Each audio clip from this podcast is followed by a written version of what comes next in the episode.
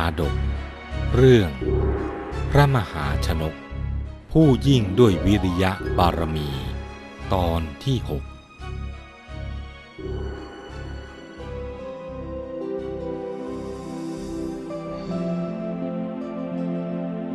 จากตอนที่แล้ว พระเทวีได้เสด็จไปอาศัยอยู่ในบ้านของมหาพรามณ์ ก็ทรงได้รับการต้อนรับอย่างอบอุ่น จากนางพรามณี ผู้เป็นพัญญาของมหาพรามและเหล่าข้าทาสบริวารเป็นอย่างดีทำให้พระนางพำนักอยู่อย่างมีความสุข จากนั้นไม่นาน พระนางก็ประสูติพระโอรส มีวันณะดังทอง ได้ทรงขนานนามพระโอรส เหมือนพระเจ้าปู่ว่า มหาชนกกุมาร เมื่อทรงเจริญวัย ก็ทรงเป็นผู้มีพละกำลังมาก ยามที่ทรงทะเลาะกับเด็กๆเหล่าอื่น เมื่อพวกเขาสู้เรี่ยวแรงของพระองค์ไม่ได้ ก็จะใช้วาจาถากถางว่า ไอ้ลูกแม่ไม้ส่วนพระราชกุมาร เมื่อถูกกล่าวถากถางบ่อยเข้าก็ดำริว่า พ่อของเราคือมหาพรามแต่เด็กพวกนี้ชอบว่าเราว่าเป็นลูกแม่ไม้แล้วใครล่ะคือพ่อของเรากันแน่ จึงกลับมาทูลถามพระมารดา แรกๆพระนางก็ตรัสลวงว่า มหาพรามน่ะเป็นพ่อของลูก แต่ต่อมา ระราชกุมารก็ทรงรู้เรื่องจากผู้อื่นว่า ท่านพรามน่ะไม่ใช่พ่อของพระองค์ วันหนึ่ง ในขณะที่ทรงดื่มน้ำนมอยู่ จึงได้กัดพระถันของพระนางเอาไว้ แล้วตรัสถามความจริง พระเทวีเมื่อไม่อาจปกปิดต่อไปอีก จึงตรัสเล่าความจริงให้ทรงฟังทั้งหมด เมื่อพระราชกุมารทราบความจริงทั้งหมดแล้ว ก็ทรงมุ่งมั่นที่จะไปยึดเอาราชสมบัติคืนให้ได้ ครั้นทรงเจริญวัยขึ้น ก็ตั้งใจศึกษาเล่าเรียน เมื่อพระชนมายุได้ 16พรรษา ก็เป็นผู้ทรงพระรูปโฉมงดงาม และสำเร็จศิลปศาสตร์ 18 สาขา จนเป็นที่ยอมรับของครูอาจารย์ และเพื่อนๆร่วมสำนักทุกคน จากนั้น พระราชกุมารทรงดำริว่า ถึงเวลาแล้ว ที่เราจะต้องไปยึดราชสมบัติ ซึ่งเป็นของพระราชบิดาคืน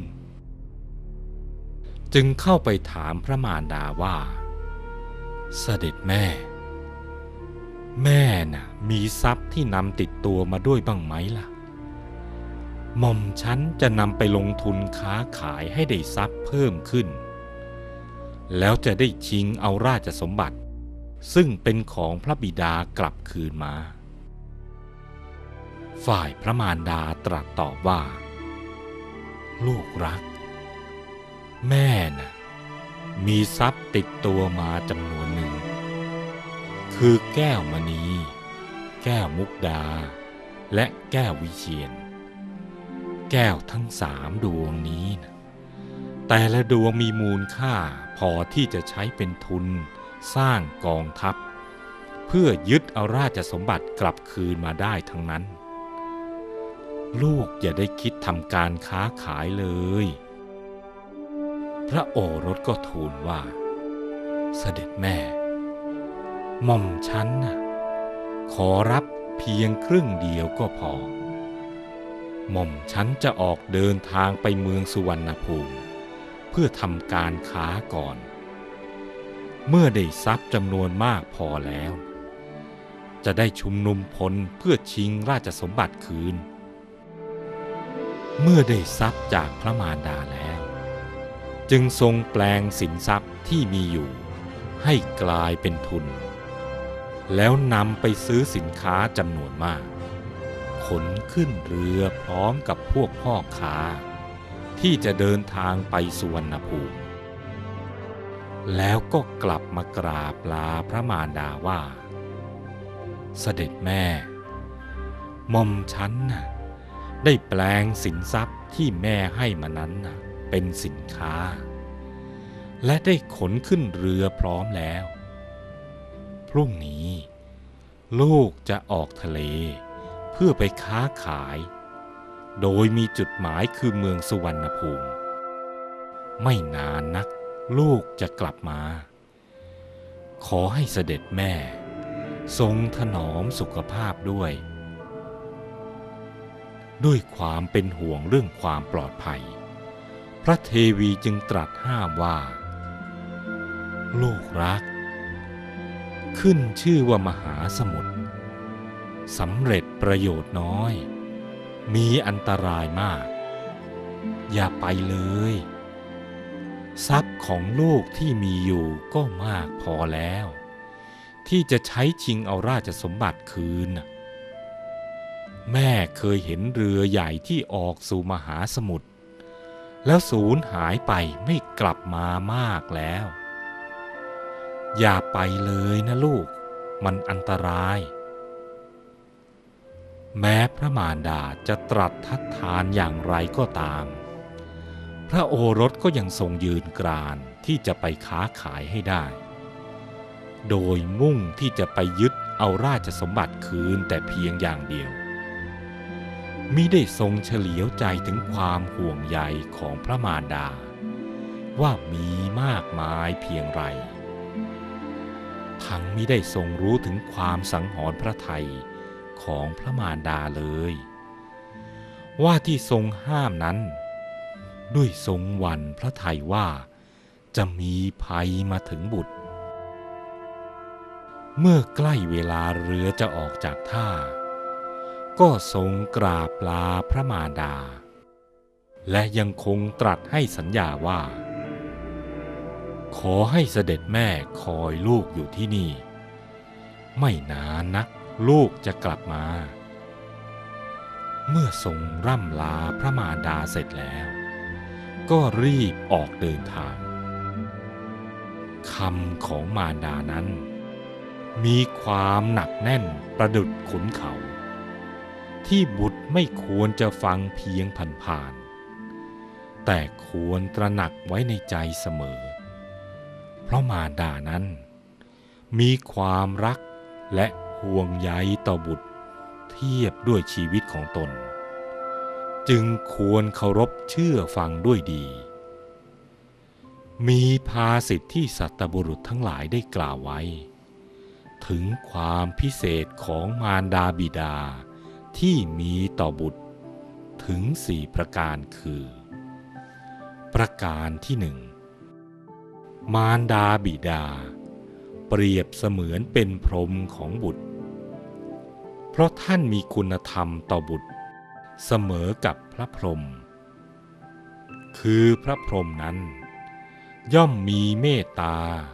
กรุณา มุทิตา และอุเบกขาแผ่ไปในทิศทั้งสี่ฉันใด มารดาก็มีพรหมวิหารธรรมทั้งสี่ ต่อบุตรของตน เสมอกันกับพระพรหมฉันนั้น ประการที่สอง มารดานั้น เป็นบุรพเทพ คือเป็นเทวดาของบุตรก่อนเทวดาองค์ใดทั้งหมดเหล่าเทวดาย่อมปรารถนาดีต่อมนุษย์ทั้งหลายฉันใด มารดาก็ย่อมมีความปรารถนาดีต่อบุตร หวังให้บุตรปราศจากโรคภัยทั้งผอง ต้องการให้บุตรมีความเจริญรุ่งเรืองแต่เพียงฝ่ายเดียว ฉันนั้น ประการที่สามมารดานั้น เป็นบุรพาจารย์ คือเป็นอาจารย์ของบุตรก่อนอาจารย์คนใดทั้งหมด เพราะท่านสอนบุตรก่อนใคร สอนให้นั่ง สอนให้ยืน สอนให้เดิน สอนให้เคี้ยว ดื่ม กิน คนนี้เป็นพ่อ เป็นแม่ เป็นพี่เป็นน้อง อย่างนี้ควรทำอย่างนี้ไม่ควรทำประการที่สี่มารดาเป็นอาหุนยบุคคล คือบุคคลที่บุตรควรนำข้าวของมาสักการะบูชา ผู้ที่หวังความเจริญรุ่งเรือง ย่อมกระทำสักการะต่อเทวดาทั้งหลาย แต่ที่จริงแล้ว มารดานั่นแหละ ที่บุตรควรบูชาสักการะก่อนกว่าเทวดาองค์ใด พระโพธิสัตว์ทั้งหลายนั้น แม้ท่านจะมีปัญญาที่สั่งสมมาดีข้ามชาติก็ตาม แต่ก็ขึ้นอยู่กับกัลยาณมิตร และสภาพแวดล้อมในชาตินั้น ๆด้วย ที่จะชี้บอกทางดำเนินชีวิต ประดุดเข็มทิศชี้ว่าควรจะเดินไปสู่ทิศทางใด กล่าวถึงพระเจ้าโปลัชนกที่ครองราชอยู่ในกรุงมิถิลานั้นเล่า ในวันที่พระมหาชนกออกเดินทาง ก็ทรงเกิดประชวนขึ้นมา แม้หมอหลวงจะช่วยกันเยียวยาอย่างไร ก็ไม่สามารถให้ทรงหายเป็นปกติได้ ส่วนพระโพธิสัตว์และพวกพ่อค้าประมาณเจ็ดร้อยคน ครั้นอำลาครอบครัวและหมู่ญาติเรียบร้อยแล้ว ก็ขึ้นเรือออกเดินทางทันที เรือลำใหญ่ได้กางใบแล่นไปในมหาสมุทรสิ้นเวลาหกวัน ก็ยังคงแล่นต่อไปตามปกติ แต่พอถึงวันที่เจ็ดเมื่อเรือแล่นไปได้ประมาณ 700 โยชน์ก็ประสบกับพายุร้ายที่โหมกระหน่ำท้องทะเลเต็มไปด้วยคลื่นลูกใหญ่ๆแม้พวกลูกเรือจะลดใบเรือลงแล้ว แต่เรือก็ยังคงแล่นไปด้วยกำลังลมและคลื่น เมื่อสีข้างเรือ ถูกคลื่นลูกใหญ่ๆ ซัดหนักๆเข้า ก็ทนแรงกระแทกไม่ไหว แผ่นกระดานได้ปริแตกออกจากกันทำให้น้ำทะเลไหลทะลักเข้ามาในเรือ ในที่สุดเรือก็แตก แล้วค่อยๆจมลงท่ามกลางมหาสมุทร พวกพ่อค้าทั้งเจ็ดร้อยคน เมื่อเรือแตกแล้ว รู้ว่าตนเองจะต้องจมน้ำตายอย่างแน่นอน ก็หวาดวันพันพรึงต่อมรณะภัย แสดงกิริยาต่างๆกัน บ้างก็ร้องไห้คล่ำครวญบ้างก็กราบไหว้อ้อนวอนต่อเทวดา และสิ่งศักดิ์สิทธิ์ที่ตัวเองนับถือ แต่พระมหาชนกไม่ทรงกันแสง และก็ไม่ไหว้เทวดาองค์ใดทั้งสิ้น พระองค์ไม่หวาดวันต่อมรณะภัยแม้แต่น้อย ทรงมองข้ามความตาย มุ่งเป้าหมายไปที่ความสำเร็จ ที่จะยึดเอาราชสมบัติคืนมาให้ได้ ธรรมดาของพระโพธิสัตว์ทั้งหลายนั้น ท่านจะมีกำลังใจเต็มเปี่ยม มีความเพียรพยายามอย่างไม่มีที่สิ้นสุด เช่นนี้เสมอ แม้เรือจะอับปางลง ท่ามกลางมหาสมุทรก็ไม่ทรงหวาดวันต่อสิ่งใด ยังทรงมีเป้าหมายมั่นคงเช่นเดิม ส่วนเมื่อเรือจมแล้ว ท่านจะช่วยเหลือตัวของท่านเองอย่างไรนั้น โปรดติดตามตอนต่อไป